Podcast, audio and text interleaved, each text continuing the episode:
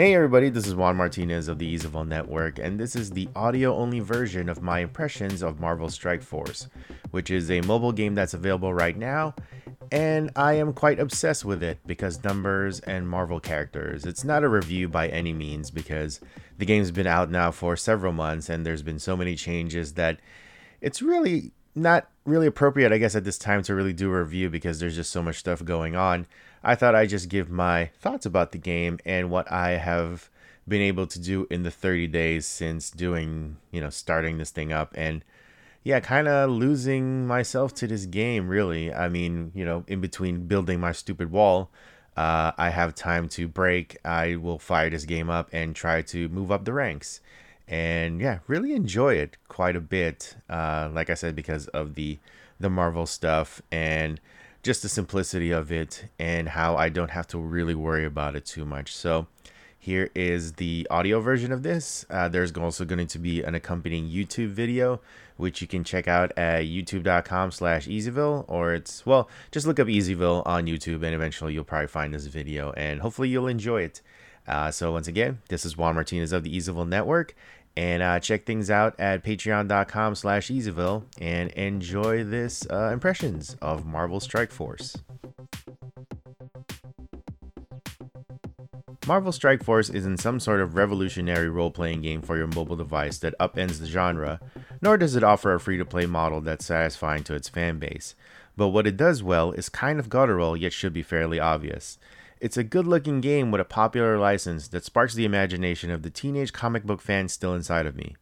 Oh, and numbers. God, I love the numbers. Strike Force is the comic book crossover that you've been dreaming about taking control of since Avengers Infinity War showed up in theaters.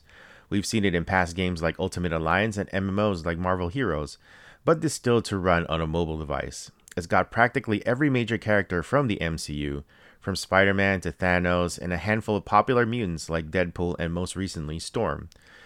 The plot is straight out of your 90s playbook with a new big bad that aims to take over every alternate Marvel universe through mind control. Didn't realize that Ultimus and Smokey from Friday had so much in common. Got mind control over him. Smokey's like, I got mind control over Ultimus. Yeah, I ain't say nothing when he's around, but when he leave, I'll be talking again, or something like that. Anyways, Nick Fury of the Sam Jackson variety is in charge of the operation, and he's got both heroes and villains alike running around the Earth, the Mystic Realm, and outer space trying to halt Ultimus. And since the game introduced alternate universe into the equation, it's an excuse for them to throw evil versions of good guys and eviler versions of bad guys at you instead of fighting Hydra and hand minions all day. Despite having multiple modes beyond just the story, you're really just doing the same thing each time out. You could be trying to finish a raid or climbing up the ranks in arena mode, but it's always your team of 5 against a team devised by either the devs or another player out there in the world. There's no real-time battle at the moment, so what you're seeing is the thought process of other players while building their squad. And from what I've seen, it's a lot of kids who, like the Luke Cage, keeps Crossbones alive long enough through buffs and taunts to use his bomb-everybody-attack combination. And that's where the fun begins in Strike Force. Figuring out my favorite 5 and my best 5, which are two different things, is such a joyous endeavor as somebody who read comic books in the 90s and loved the quirkier aspects of the MCU. Yes, teaming up Spider-Man in the mostly classic costume with Mary Poppins, aka Yondu, doesn't make much sense, but the sight of Spidey throwing a large attack on an evil Hulk and stunning him with a web attack right before Yondu finishes the job with a whistling arrow is a sight to see.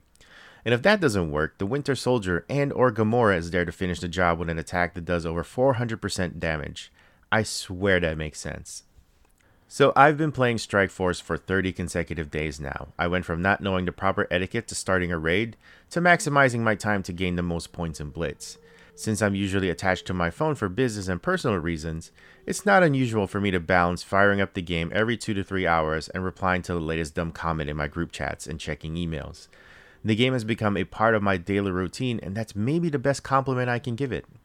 My RPG history is not a particularly long one. It starts with Phantasy Star 2 for the Sega Genesis, takes a long break before obsessing over Star Wars Knights of the Old Republic, then breaks from convention for liking Final Fantasy 13 and 13-2.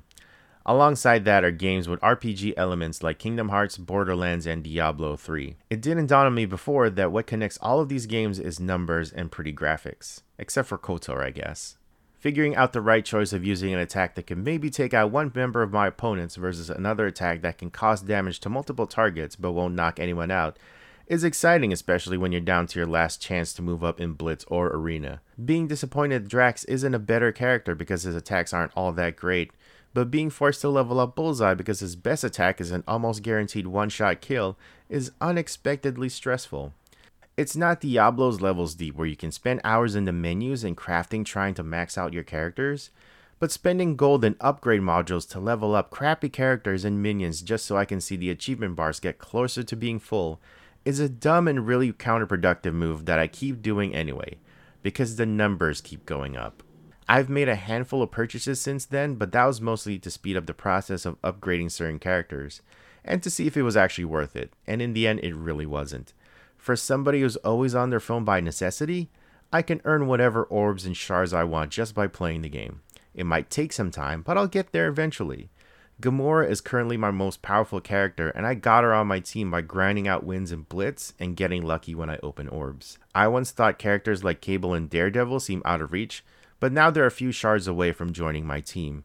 I may never get Nick Fury or Thanos because the barrier to getting them right now seems so insane, both in character requirements and not so special real money deals the game is offering you to meet these said requirements, but that's trade-off in the free-to-play realm. The developers have to make money somehow since we're not forking over $60 upfront like we would on a console game, so hopefully at some point the economy figures itself out and they're not having to send out orbs and training modules as a form of apology each time something goes wrong or they annoy the fanbase. Well, maybe they should just send that anyways. There are some quality of life issues that I hope will be addressed soon, like being able to create said teams in Blitz without having to swap individual members in and out after each fight, or fighting teams that aren't just some combination of Wolverine, the Shield Nurse, Punisher, Elektra, and Spidey. And I doubt I'll ever see an endgame or the max level 7-star characters that populate the most viewed Strike Force YouTube videos. But I still keep going because numbers, and seeing that Deadpool attack with unicorns and shotguns hasn't gotten old yet.